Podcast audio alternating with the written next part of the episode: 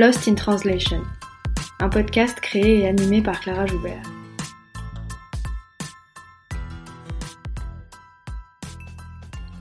Lost in Translation, c'est un podcast sur la traduction et l'interprétation pour que celles et ceux qui parlent toujours avec les mots des autres puissent s'exprimer avec les leurs. Lost in Translation, c'est un film de Sofia Coppola, sorti en 2003, dans lequel deux personnages, interprétés par Bill Murray et Scarlett Johansson, sont perdus à Tokyo au milieu d'une culture qu'ils ne comprennent pas. C'est un film sur le désarroi, sur le malaise. Le déphasage des personnages est à la fois spatio-temporel, culturel et linguistique. Lost in Translation, c'est aussi une expression anglophone qui dit les écueils de la traduction en désignant ce qui y disparaît. Des mots, des phrases qui perdent de leur subtilité ou de leur signification quand ils sont traduits d'une langue à l'autre. On parle effectivement beaucoup de la traduction pour en pointer les faiblesses, les difficultés et les ratés. Une traduction est toujours conçue comme moins bonne que l'original. Elle ne peut être autre chose qu'une pâle copie, une reproduction au rabais, quand elle ne trahit pas tout simplement le texte. On considère que l'interprète doit s'effacer à tout prix et donner l'illusion de la transparence et de la neutralité. Ici, dans Lost in Translation, j'invite des interprètes, des traducteurs, des traductrices, mais aussi des chercheurs et des chercheuses dans ce domaine pour parler de leur métier, de ses enjeux, mais aussi de leur rapport à la langue et au langage, et pour en finir avec cette invisibilité. J'ai le plaisir aujourd'hui d'accueillir Sarah, traductrice et doctorante, qui va nous parler de la traduction automatique et de post-édition. Bonjour Sarah. Bonjour. Merci beaucoup d'avoir accepté mon invitation. Euh, est-ce que tu peux commencer par nous raconter un peu d'où tu viens? Comment ça a commencé pour toi la traduction? Euh, Qu'est-ce que c'est ton histoire avec les langues? Tout d'abord, je m'appelle Sarah Samy, euh, je suis traductrice professionnelle, donc de l'anglais vers le français, et je suis spécialisée en traduction commerciale et marketing. Et j'exerce depuis plus de 4 ans en freelance. Et depuis septembre, septembre dernier, j'ai commencé un doctorat en, traductologie et je prépare donc une thèse sur les compétences et la formation des traducteurs professionnels à la post-édition. Sinon, j'ai travaillé euh, dans l'immobilier. Euh, alors, j'ai en fait fait quand même des études de langue à la base euh, pour devenir enseignante. Donc, à la base, j'avais pour objectif de devenir enseignante d'anglais. Mais finalement, j'ai une expérience d'enseignement d'assistante de professeur de français en Angleterre et je me suis rendu compte que euh, ce n'était pas vraiment euh, finalement ce que je voulais faire. Et euh, en sortant donc de ma maîtrise d'anglais, je ne savais pas vraiment ce que je voulais faire. Et je me suis retrouvée en fait par hasard à travailler dans l'immobilier. Donc j'ai saisi l'opportunité et j'ai travaillé en tant que gestionnaire locative pendant quelques années dans l'immobilier. Et finalement, je suis quand même revenue à ma passion première qui est qui, euh, qui est les langues, en fait, c'est les cultures étrangères. Et donc, euh, ma rencontre, en fait, euh, j'en ai pas parlé, ma rencontre avec la traduction, ça s'est fait plutôt, je dirais, au collège. donc, d'abord avec le latin, bon, ce n'est pas vraiment de la traduction professionnelle parce qu'on fait du thème et de la version. Et puis surtout parce que quand j'étais adolescente, j'étais très fan d'un groupe de, de, musique de rock alternative américain qui n'était pas du tout connu en France. Et donc je voulais euh, bah, comprendre les paroles euh, des chansons tout simplement et j'ai commencé en fait à traduire euh, ces paroles. Donc ça c'était au début des années 2000, donc Internet n'était pas, n'était pas utilisé de la même façon à l'époque qu'aujourd'hui. Et donc ça c'est ma vraie rencontre avec la traduction. Sinon ma rencontre avec la traduction professionnelle s'est faite quand même en master de traduction. voilà. D'accord. Euh, tu nous as dit du coup que tu étais en, première année de thèse, tu es doctorante. Alors est-ce que tu peux nous parler un peu de, ta recherche, de ton sujet de thèse et puis comment tu es arrivée à travailler là-dessus? Alors donc euh, ma thèse porte sur euh, les compétences et la formation des traducteurs à la post-édition. Comment je suis arrivée à ce sujet? Eh bien en fait je suis partie tout simplement de la pratique. Donc j'ai commencé à faire de la post-édition quand j'ai commencé à travailler en, en tant qu'indépendante, donc juste après ma formation de master. Alors, est-ce que tu peux juste expliquer ce que c'est que la post-édition? Oui, bien sûr. Alors, la post-édition, euh, ça consiste à euh, corriger ou à modifier un texte qui a été pré-traduit automatiquement par un, par un système de traduction automatique. Et euh, en fait, le, texte post-édité doit répondre à certains critères de qualité qui sont définis par le client. Euh, donc il faut savoir qu'aujourd'hui, euh, le système euh, dominant, c'est le système neuronal. Donc avant 2016, on utilisait principalement les systèmes statistiques et avant ça, on avait les systèmes à base de règles. mais aujourd'hui, c'est le système neuronal qui est dominant et le système neuronal se base sur l'intelligence artificielle, le deep learning. Donc, ne me demandez pas comment ça fonctionne derrière. Hein. je sais pas trop. Enfin, je sais grosso modo, mais je saurais pas vraiment l'expliquer. Mais il faut juste savoir que ces systèmes sont alimentés par des données, donc des traductions qui ont été faites par des traducteurs humains. D'accord, donc la, source quand même c'est le travail fait par l'humain qui est ensuite rentré dans la machine, qui, en fait quelque chose pour produire une traduction automatique. D'accord. Et donc ton sujet de thèse Et donc mon sujet de thèse va consister à travailler sur euh, les, euh, les, compétences qu'on doit mobiliser quand on fait de la post-édition. Euh, donc l'objectif en fait c'est de créer un référentiel de compétences spécifiques à la traduction automatique et à la post-édition euh, aujourd'hui, euh, il existe des référentiels de compétences en traduction, euh, mais il y a souvent 2-3 points sur la post-édition et rien de plus. donc l'objectif, c'est ça, c'est dans un premier temps travailler sur les compétences et puis travailler sur la façon dont on doit former les traducteurs professionnels. Donc contrairement aux étudiants, donc on ne forme pas les professionnels et les étudiants en traduction de la même façon. Alors, est-ce que tu peux nous expliquer un peu généralement comment ça fonctionne la traduction automatique? Donc, tu nous as parlé de la traduction neuronale, etc. Est-ce que c'est très utilisé par les traducteurs aujourd'hui ou pas? Euh, et comment justement on forme, parce que c'est quand même assez récent l'arrivée des nouvelles technologies, je veux dire à l'échelle de, l'histoire de la traduction, c'est quand même très récent. Comment on s'adapte à cette arrivée massive sur le marché des nouvelles technologies? Euh, eh bien, c'est sûr qu'on utilise de plus en plus euh, la traduction euh, automatique, mais pas que dans l'industrie de la traduction. Hein. La traduction automatique, elle est présente dans notre vie tous les jours. et je pense qu'elle est utile pour l'utilisateur final qui n'a pas forcément besoin de faire appel à un traducteur pour traduire du contenu type commentaires, les avis, les commentaires sur les réseaux sociaux.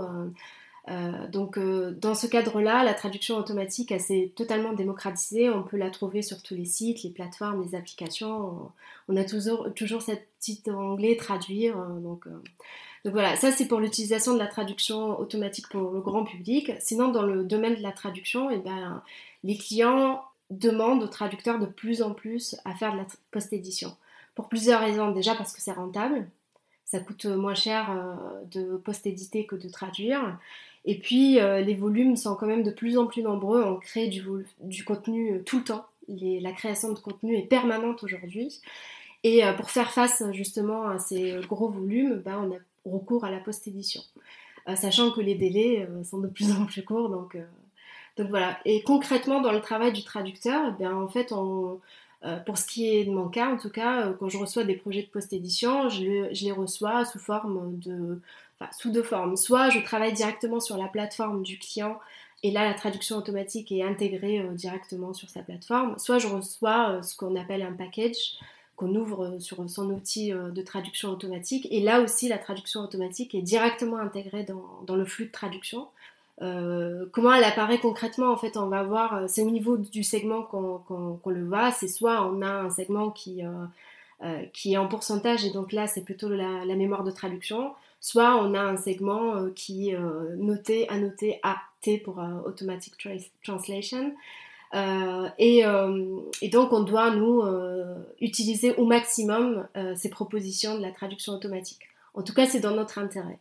le, le, but, c'est d'aller vite et surtout, on n'est pas payé pour traduire. Donc, donc, euh, donc voilà, on essaie de faire euh, de notre mieux, euh, mais il est vrai que selon les, la qualité des sorties de, traduction automatique, des fois on est obligé de tout effacer et de traduire. Mais ce n'est pas, pas rentable de travailler de cette façon-là. Est-ce que les machines aujourd'hui produisent vraiment des traductions qui sont très satisfaisantes et qui nécessitent très peu de retouches? Alors ça dépend des domaines. ça dépend des domaines et ça dépend aussi des langues de travail. Donc, euh, alors moi, je vais parler juste de mon cas parce que je travaille que de l'anglais vers le français. Alors, pour les domaines techniques, elles sont de plus en plus performantes. Euh, mais euh, alors les, domaines techniques c'est-à-dire bah, c'est les traductions vraiment techniques donc on va traduire du contenu type notice des fiches de produits voilà donc pour ces domaines là comme le comme la, le texte source est déjà à la base simplifié la, sortie de traduction automatique va être de meilleure qualité. En fait, plus le texte source est simplifié, plus la, sortie de traduction automatique sera de, bonne qualité. D'accord. Oui, parce que le texte vise en fait la plus grande intelligibilité possible par tout le monde. C'est ça, exactement. Et, euh, euh, d'ailleurs, euh, en post-édition, on parle aussi de pré-édition. Et donc la pré-édition, ça consiste justement à travailler sur le texte source Donc on va le simplifier pour que la machine produise un, texte pré-traduit automatiquement de meilleure qualité. D'accord. Donc voilà, je sais plus ce qu'on disait à la base. C'était, est-ce que les, machines produisent des des meilleures qualités. Alors avec les, systèmes neuronaux, euh, je dirais que oui, la qualité s'est quand même euh, bien améliorée, surtout ces euh, deux trois dernières années. mais c'est toujours pareil, ça dépend du domaine de spécialité. Si on touche un peu à la créativité, bah il y a quand même des soucis. Il reste encore beaucoup de travail à faire. Mais tout ce qui est, je dirais, texte un petit peu carré. la qualité est quand même meilleure. Et puis pour les langues, il y a quand même une différence selon les, langues. Et en fait, plus une langue est alimentée, plus la qualité euh, sera, sera meilleure. Effectivement, oui, il y, a une disparité, j'imagine, entre, entre les langues comme l'anglais ou l'allemand, où il y a des, corpus et des traductions à savoir quoi faire. Et des langues plus minoritaires qui, j'imagine, c'est beaucoup plus compliqué. quoi. Exactement. Et puis, ça dépend aussi, euh, j'ai pas dit, mais ça dépend aussi du système utilisé. Il y a des systèmes généralistes, des systèmes spécialisés. Euh, par exemple, le système de traduction automatique de l'Union européenne, de, de, la DGT, euh, e-translate, euh, va produire des, euh, des sorties de TA d'excellente qualité pour les textes institutionnels, juridiques. Mais par contre, pour des textes peut-être un peu plus techniques ou un peu plus généralistes, la qualité sera moins bonne. D'accord. Donc on l'a dit, tu, tu, travailles notamment sur la question de la formation des professionnels à la post-édition. Est-ce que justement cette, arrivée massive de, la, technologie a bouleversé la manière dont on forme les gens à la traduction? Oui, je dirais que oui. Mm. Euh, donc euh, les universités elles n'ont pas le choix en fait que de s'adapter à l'évolution technologique pour former des traducteurs euh, qui répondent aux besoins du marché actuel. donc l'année dernière pour, le, mémoire de, de master, j'ai travaillé sur la formation initiale et donc j'ai essayé de voir si euh, les formations euh, proposées euh, dans les universités aux étudiants de master de traduction sont en adéquation avec la réalité du terrain. Alors le, seul souci, c'est que j'ai travaillé sur les anciens programmes, donc avant 2019. Aujourd'hui, les programmes ont quand même évolué et proposent de plus en plus de, cours de post-édition, mais reste, ça reste quand même insuffisant. Donc euh, aux yeux des traducteurs qui sont déjà sur le terrain, ça reste insuffisant. Mais je pense que ça, c'est quelque chose qu'on retrouve euh, un peu dans tous les métiers. On est fermé de manière euh, un peu généraliste et après, c'est avec l'expérience ou c'est en complétant sa formation initiale avec une formation continue qu'on acquiert bah, d'autres compétences et qu'on devient expert dans son domaine. Donc euh, oui, les universités euh, s'adaptent euh, au marché, mais il y a encore, je pense, il y a encore un peu de chemin à faire. il y a encore un peu de chemin faire. Et puis il faut aussi noter que ces programmes sont vraiment récents, c'est des programmes pour la période 2019-2023. Mais qu'est-ce qu'on fait de tous les traducteurs qui ont été formés avant? Et le problème, c'est que la formation continue reste encore un petit peu, je n'ose pas dire le mot pauvre, mais, c'est vraiment le cas. Euh, mais euh, on a de plus en plus, là, depuis euh, les deux dernières années, on a de plus en plus de professionnels qui proposent des formations continues à la post-édition et on a des, des grands groupes comme RWS qui proposent aussi une certification. donc le, marché de la formation continue à la post-édition se développe, mais il reste encore petit. Alors il y a quelque chose que j'entends souvent et dont, on a parlé avec Fanny un petit peu au premier épisode, c'est que les traducteurs vont être remplacés par les machines, euh, on va plus servir à rien, euh, enfin voilà, les, ordinateurs vont prendre notre place. Déjà, est-ce que c'est quelque chose qui t'a déjà fait peur dans ton métier ou auquel tu as déjà pensé, peut-être cette angoisse un peu d'être remplacé? Et est-ce que tu penses que c'est vrai aussi que vraiment le métier de traducteur euh, va disparaître et va être remplacé par la traduction automatique? Alors, moi, ça m'a jamais fait peur pour être honnête avec toi, moi j'aime bien les technologies, les nouvelles technologies, donc euh, je m'adapte assez facilement. Donc euh, du moment où on sait s'adapter, on peut pas, on peut pas avoir peur en fait. Euh, ensuite, je ne pense pas que les machines vont remplacer le traducteur humain.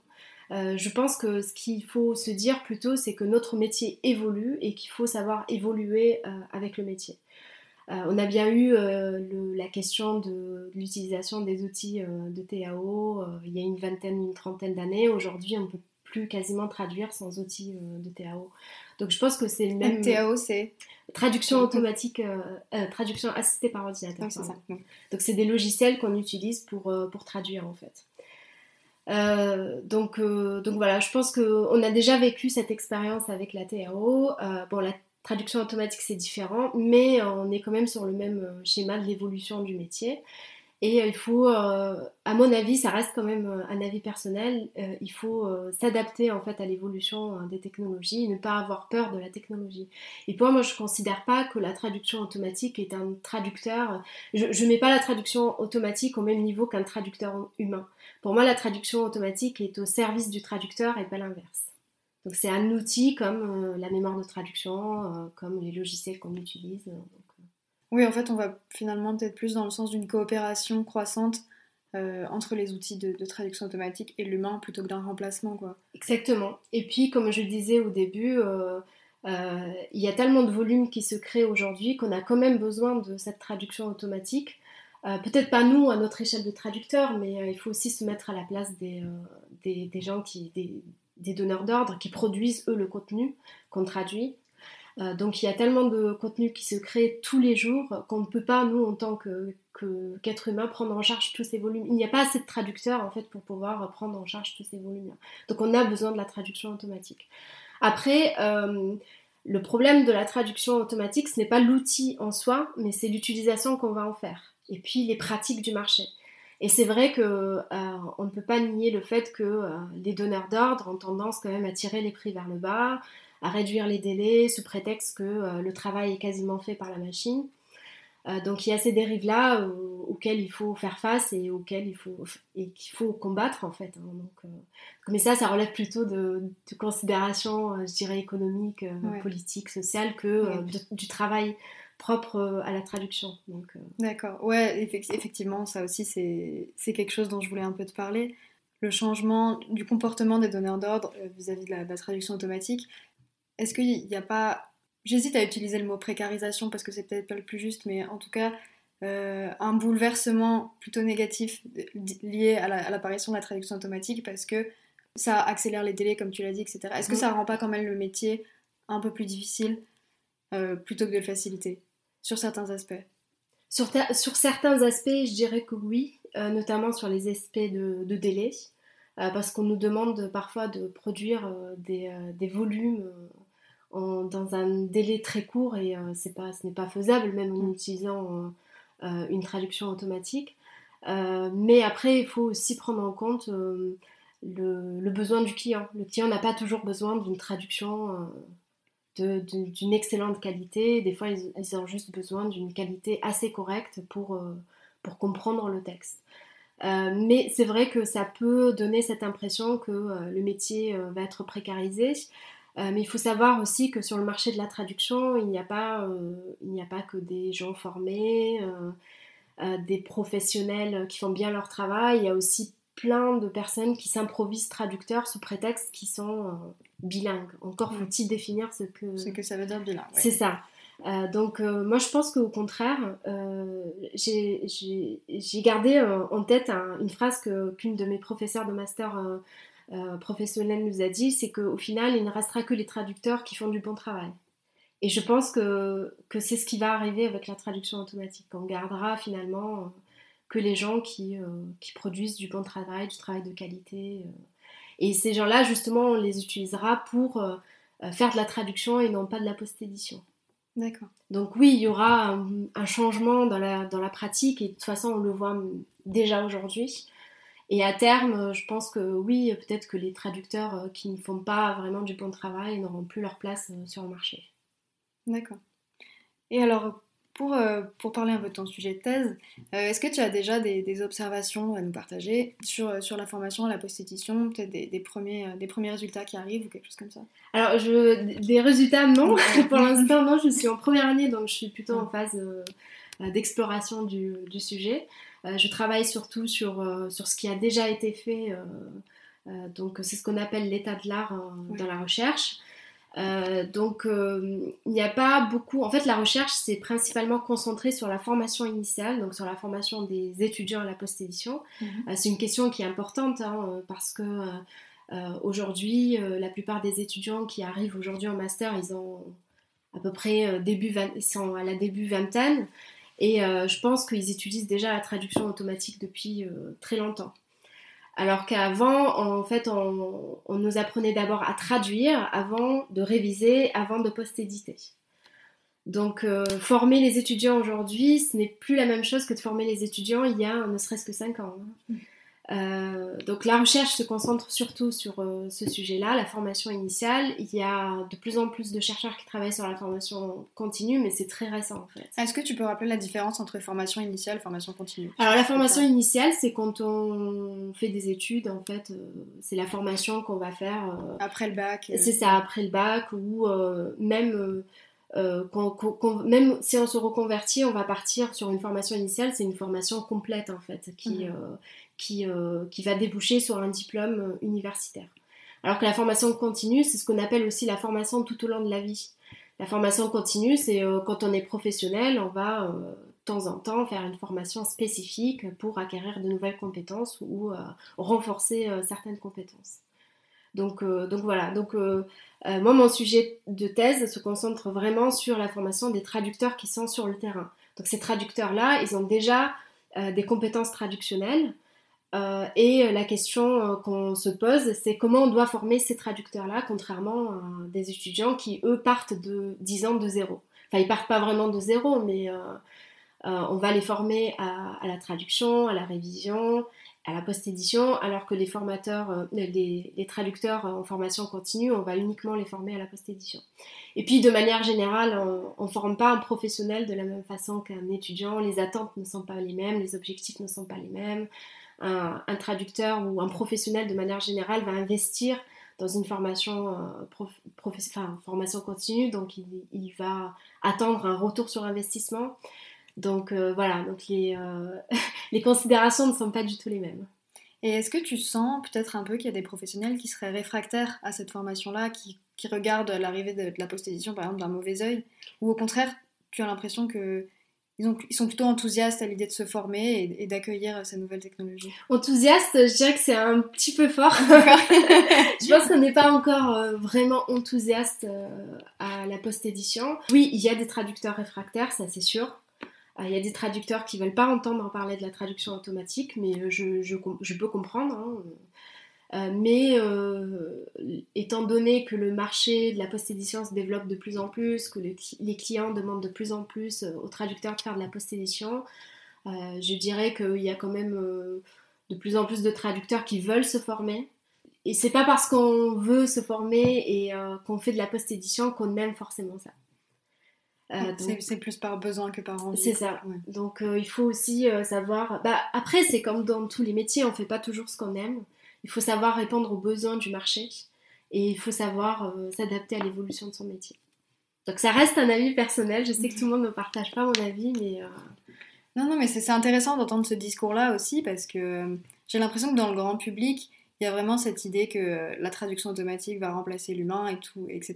Et que c'est la traduction automatique, c'est ça produit des moins bonnes traductions que les traductions Mm. humaines. C'est quand même les deux gros clichés que j'entends beaucoup, alors qu'au final, la réalité est beaucoup plus nuancée. oui, la réalité est plus nuancée. Et puis aussi, c'est l'image qu'on a de la traduction automatique parce qu'on souvent on a tendance à personnifier la machine Mm.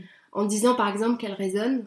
Alors qu'elle résonne pas du tout, la machine ne résonne pas du tout, c'est des algorithmes derrière. euh, Bon, c'est des algorithmes qui sont de plus en plus performants, certes, mais ça reste des lignes de code qu'on va mettre dans un système et qu'on va alimenter avec le travail de, de traducteur. Donc euh, la, la machine, elle ne se pose pas la question de la cohérence du texte, euh, des erreurs dans le texte source, et il y en a, plus souvent qu'on peut le croire. Euh, donc elle se pose pas la question de la culture d'arrivée, euh, du public cible, du message qu'on transmet, elle ne fait que traduire bêtement enfin traduire, elle ne traduit pas en fait, c'est des algorithmes qui vont, euh, je sais pas exactement comment ça fonctionne derrière, mais ça reste quand même des algorithmes qui vont euh, se mettre d'une telle façon pour produire euh, une sortie de traduction automatique, mais ça ne fonctionne pas du tout comme le, le cerveau humain, même si on parle de systèmes neuronaux, il n'y a pas déjà toute la sensibilité humaine que la machine ne prend pas en compte, et je pense que ça c'est très important. Donc, Ça, ça fait une parfaite transition pour la question que je voulais te poser.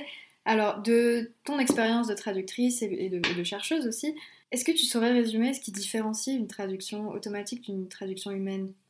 Bah justement, je pense que c'est, euh, à mon avis, c'est vraiment la sensibilité de l'humain. La machine n'a pas de sensibilité. Et c'est ça qui va faire la, grande différence euh, entre la machine et, l'humain. Et puis aussi l'adaptabilité. Un être humain euh, saura, un traducteur humain saura s'adapter au texte, aux demandes du client.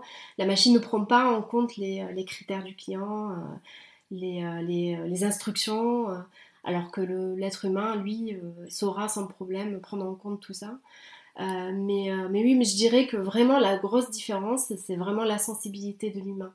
Parce que euh, même si on a tendance à produire un certain style, à suivre le style du client, on a quand même chaque traducteur a quand même sa touche dans les, dans les projets qu'il euh, euh, produit.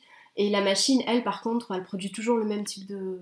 On, parle même d'uniformisation de la traduction et il y a des chercheurs qui travaillent justement sur, sur cette question.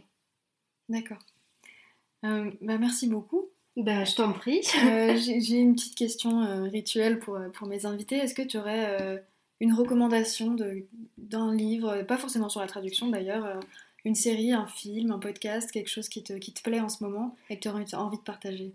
Alors, pour être honnête avec toi, avec la thèse, je lis de moins en moins, parce qu'on passe quand même beaucoup de temps à lire des articles scientifiques et ça nous donne un petit peu moins de l'envie de lire.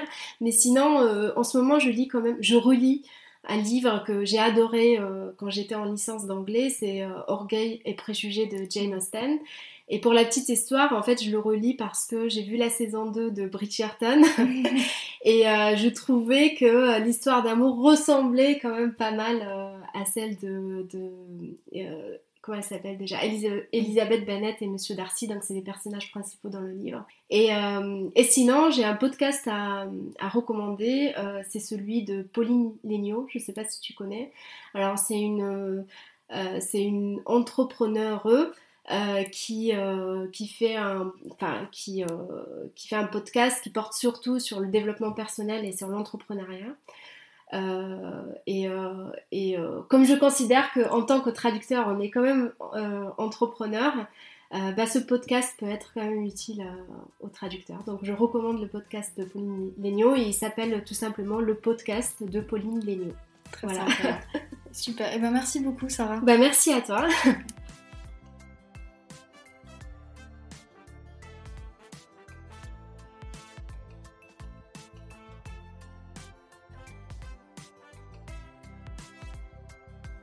Si vous voulez en savoir plus sur la traduction automatique, je vous renvoie à l'ouvrage de Thierry Poibeau, directeur de recherche au CNRS.